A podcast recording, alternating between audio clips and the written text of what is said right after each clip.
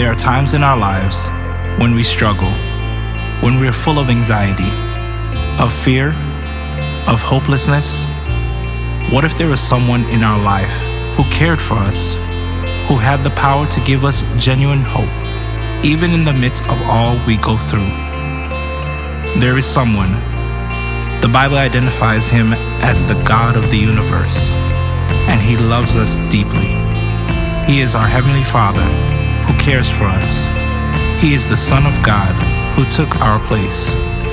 He is the Holy Spirit who lives inside of us and is our daily helper. All three are expressions of the one true God. Let's meet with this God exactly where we are, right here and now, and try to better know the God who loves me.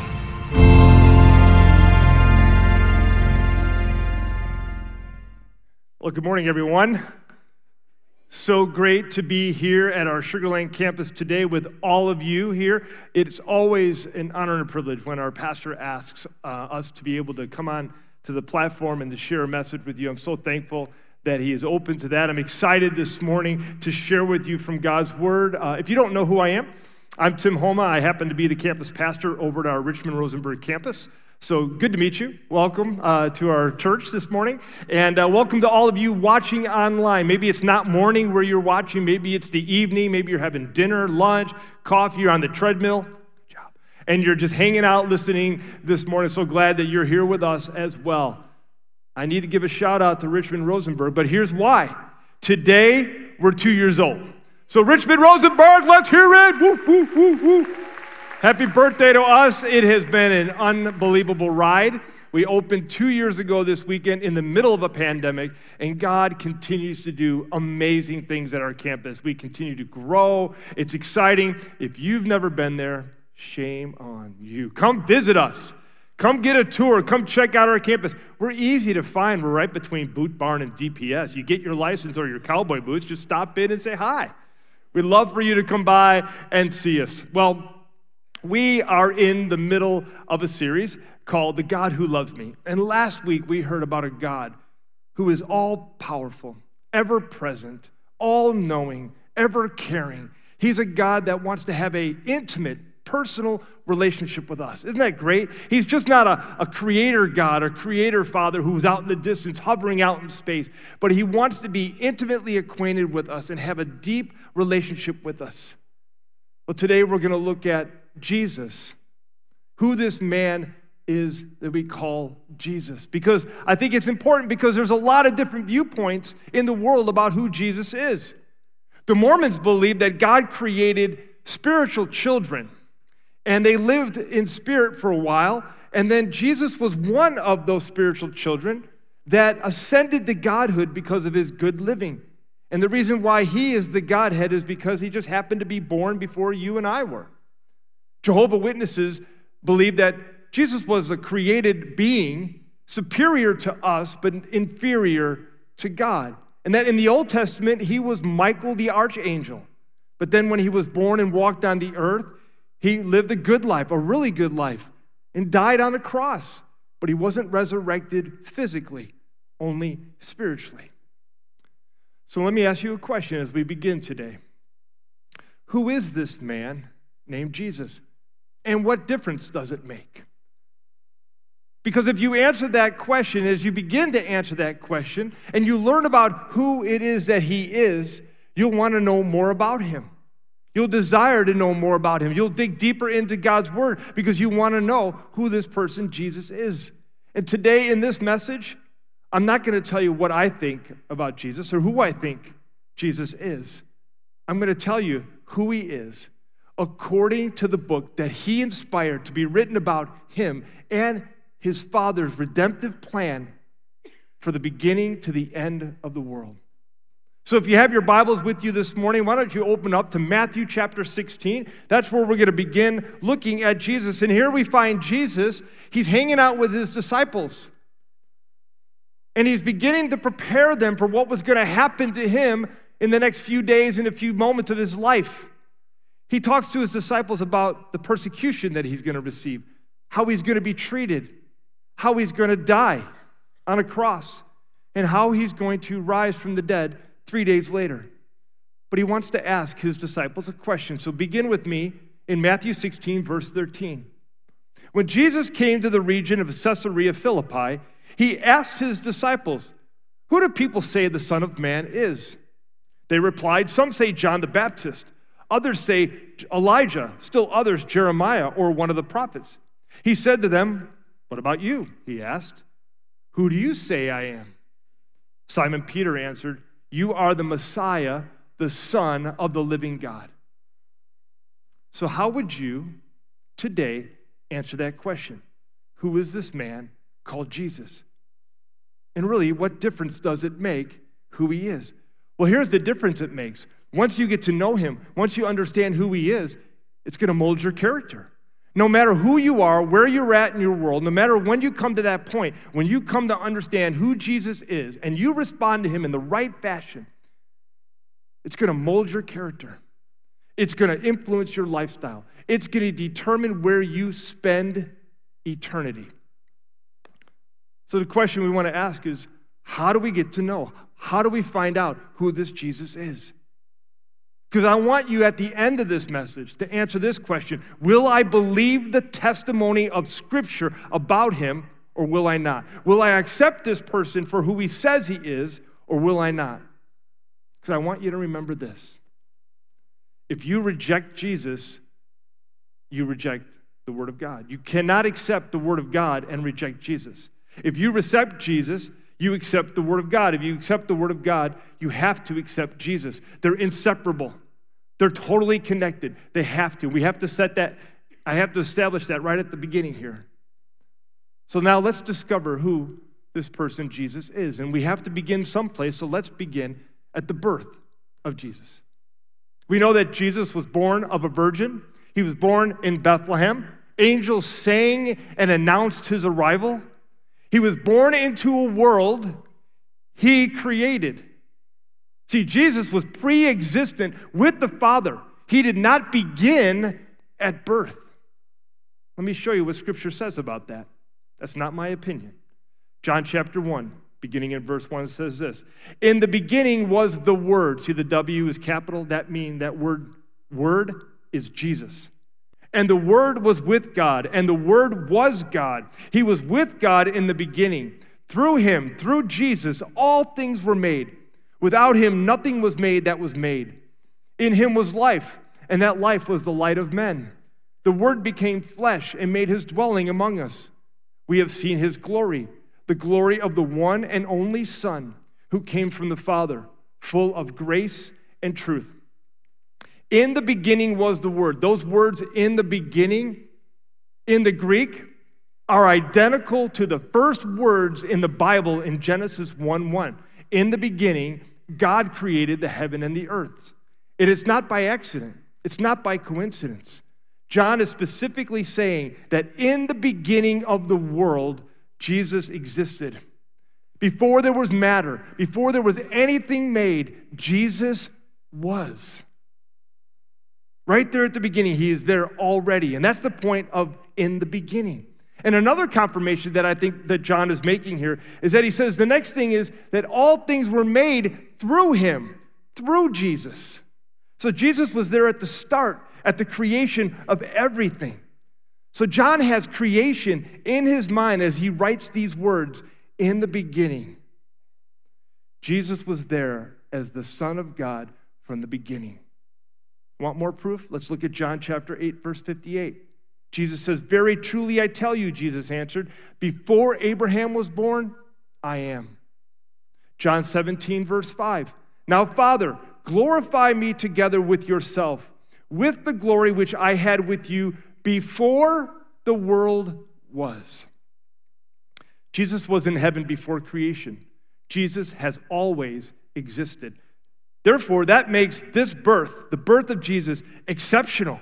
And here's what really happened at his birth God invaded the earth.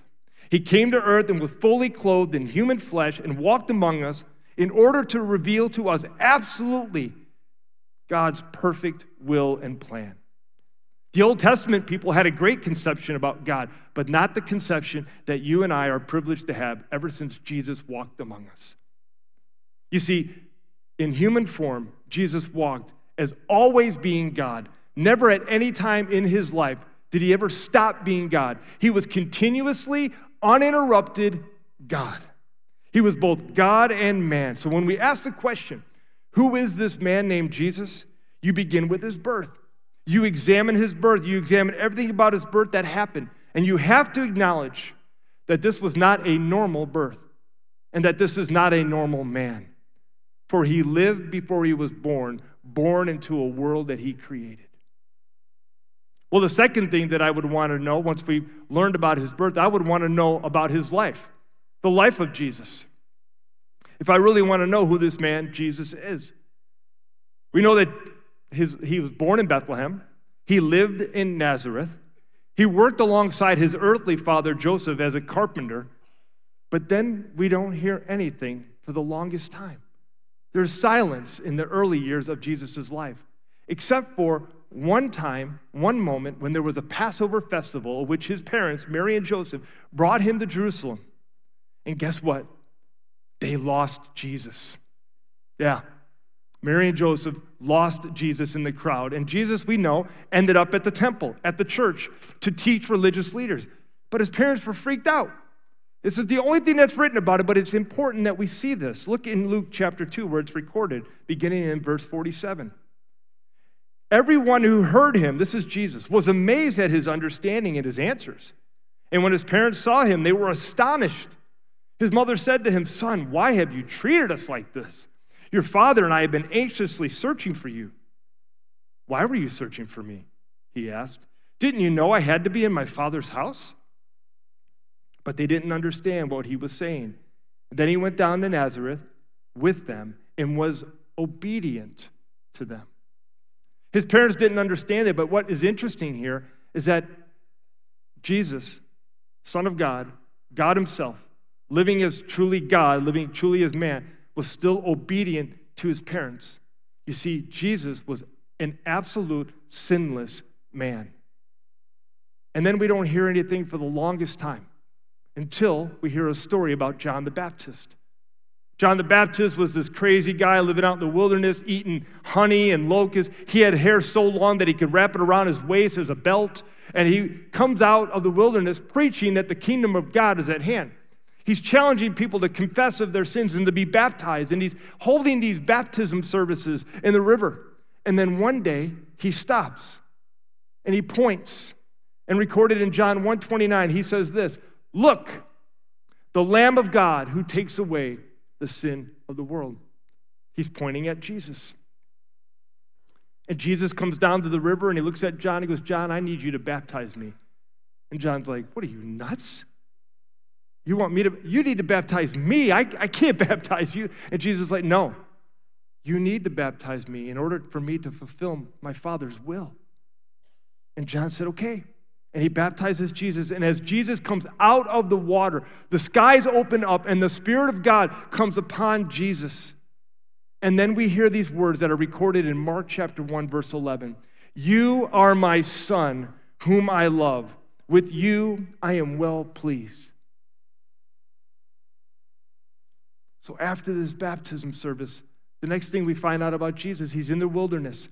He goes into the wilderness for 40 days and for 40 nights to be with his father as they begin to prepare for his ministry years on earth. He's there to spend time and be prepared to do the Father's will. And while he's in the wilderness, Satan arrives. And Satan comes to tempt, to try, to divert Jesus from his mission. And every attempt to try to destroy Jesus fails because Jesus continued to quote scripture, the very essence of his life, against Satan. And Satan realizes he's been defeated and he leaves. And that begins the launching of his ministry. He's filled with the Spirit of God and he comes out preaching that the kingdom of God is at hand. And people hear his words and they're impressed with his words and they're drawn to his words. He loved people and people loved him. And so many people would come and see him, but there was a group of people who did not love Jesus. They criticized him, they plotted against him, they wanted to destroy him. But you see, his life was an absolutely sinless perfect life. Absolute, sinless, perfect life. You see, he never stopped being God when he walked on the water or when he walked on land. He never stopped being God when he touched or healed a leper. He never stopped being God when he called children to him. He was God and man all the time. You want to know who he is? You look at his life. Do you want to know who Jesus is? You look at his birth. He's not just a man, he is the God man walking on the face of the earth. And it's very important that you and I understand that about Jesus today. So if I wanted to find out more about who someone is, I would want to know what they say about themselves. If you and I wanted to be friends, I would want to know about how you talk about yourself and what you think about yourself. What are you interested in? What are your dreams and your hopes and your plans? That's what I would want to do. So if we want to know who this man Jesus is, we want to know what he said about himself. Jesus said many things about himself. And I want you to think about this that today people reject him for the things that he says because they think that he's narrow minded. They think he's a bigot. They think he's egotistical. How could Jesus be the only way to heaven? That's what people believe. And they have rejected him because it's too narrow for them to believe. But you and I, we have to decide. We have to decide is this man the Son of God? Is this man the Savior of the world? Is he an impostor? Is he a liar? Is he someone we will reject? Or is he who he says he is? So, what did he say about himself? He said he was the Son of God.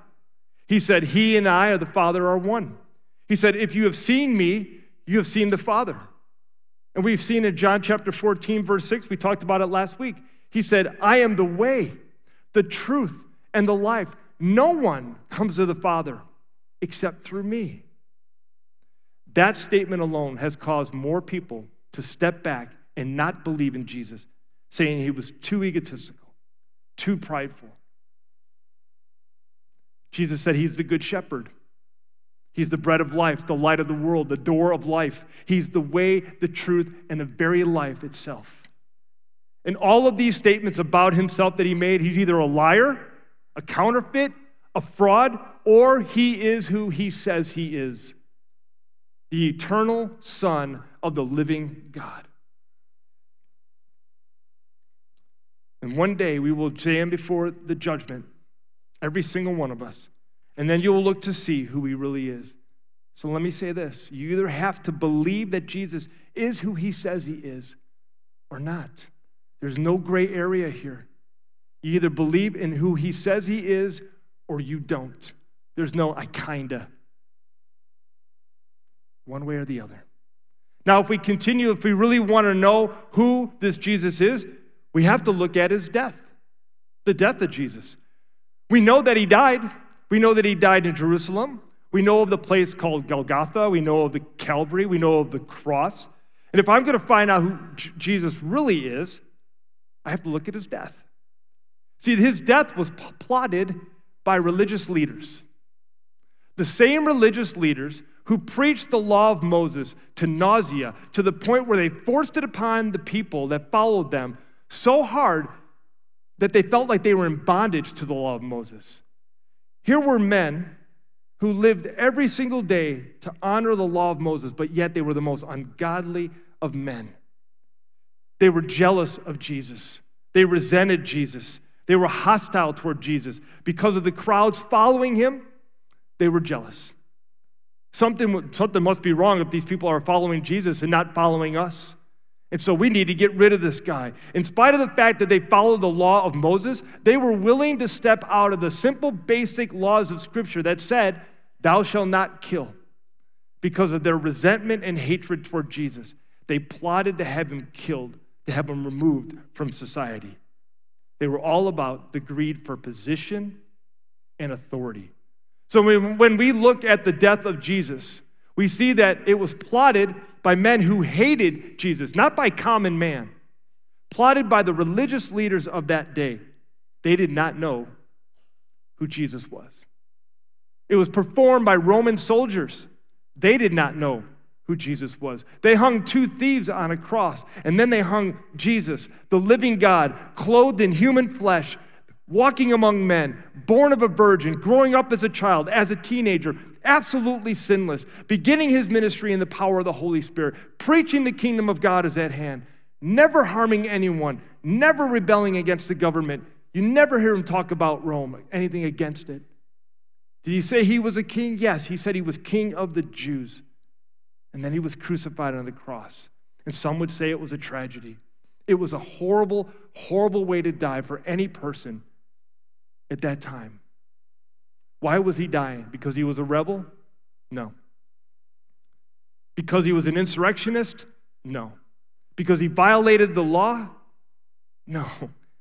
Because God the Father planned with Jesus and the Holy Spirit before the world ever began, knowing that man would fall and sin before them and would be helpless and hopeless to save themselves. God the Father predestined, planned the death of Jesus because when Jesus died, it was not simply a man who died. It was not simply a crucifixion. It was an awesome, eternal scene, a scene in which God the Father placed the sins upon his Son, all the sins of mankind, past, present, future, even the sins of those who crucified him. And placing that sin burden and that sin debt upon his son, he then punished his son.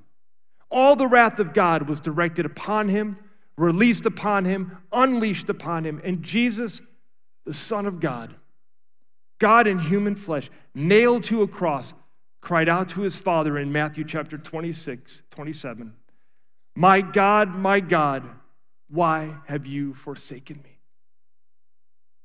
And in those moments, suffering the punishment that men would suffer, that all of us would suffer for eternity, who deny Jesus, who reject Jesus, who die without Jesus, to live eternally without God, to live eternally separated from God, having failed for the very purpose to which you and I were created to love and to worship the living God.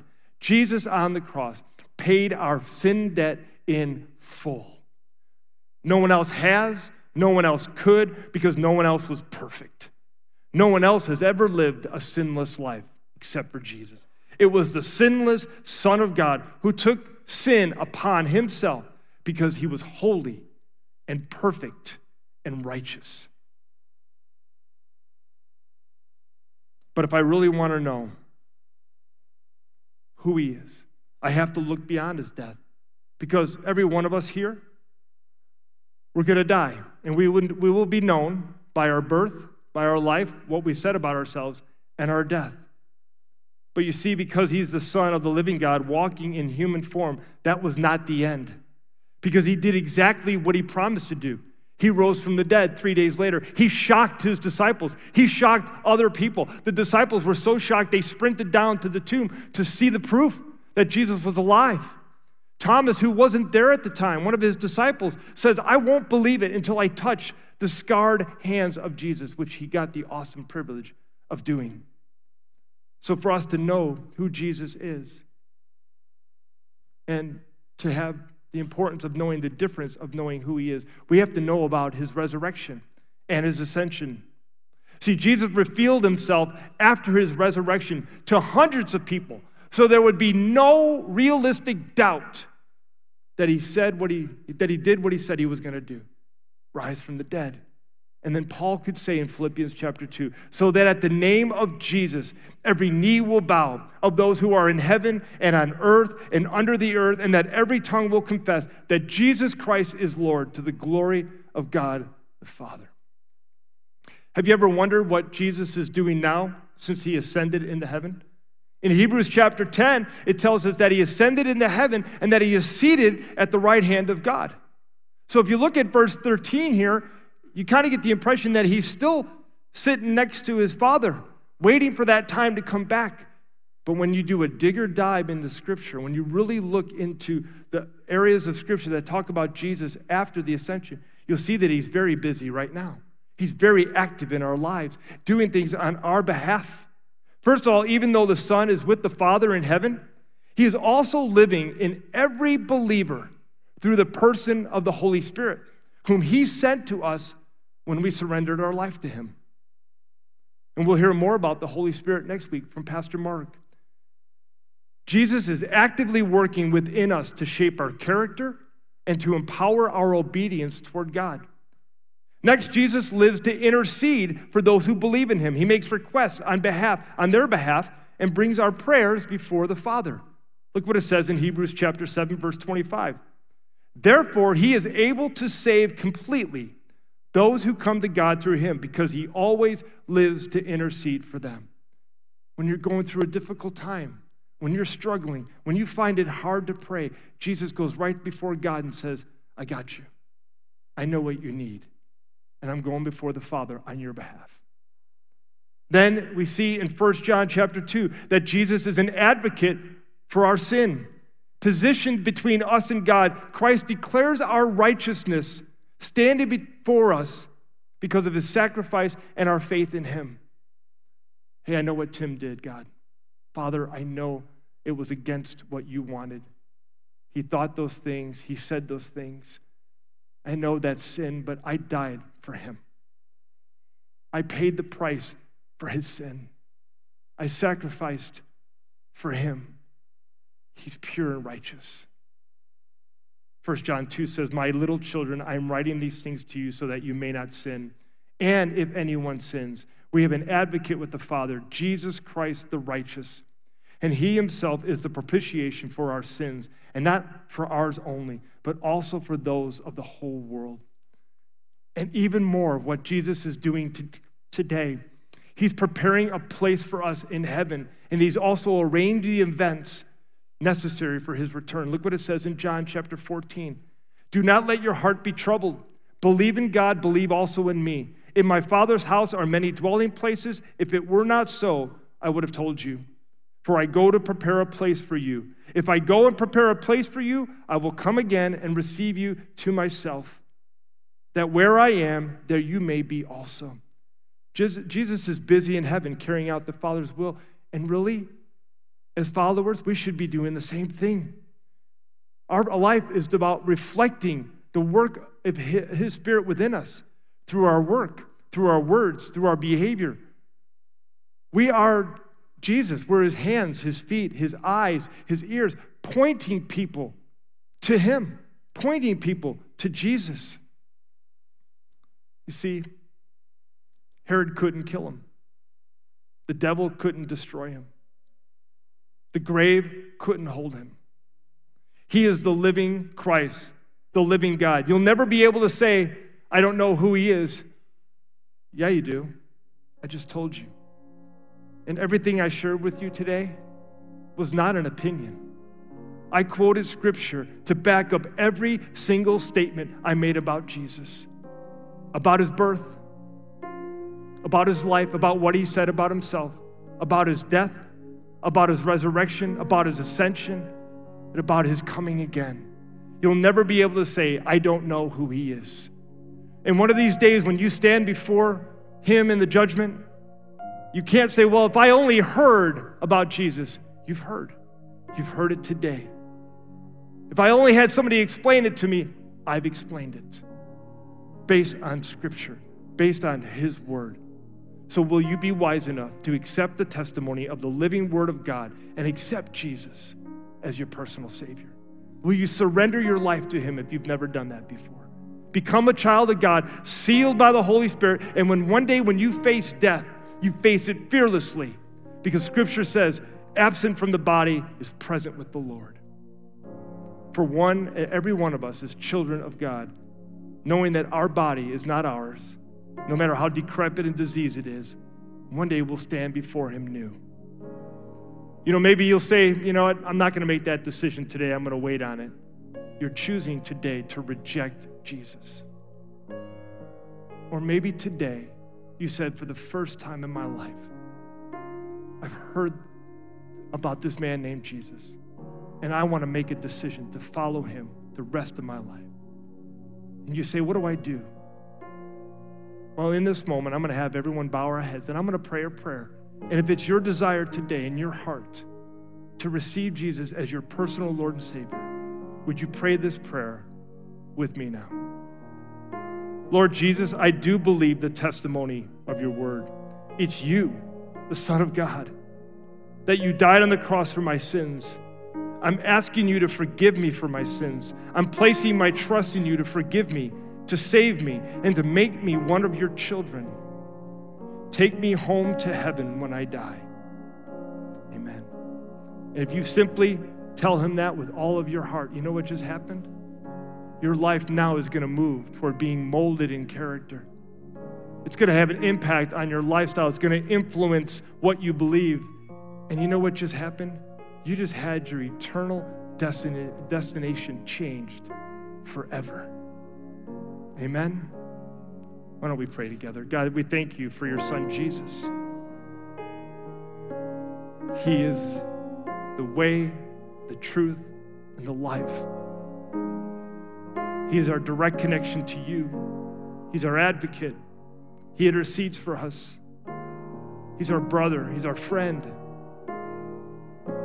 He paid the ultimate sacrifice for all of us so that we could live freely and have eternity with you. Who is this man named Jesus? He's everything we need him to be and everything we've ever wanted him to be. And we pray this in his name. Amen.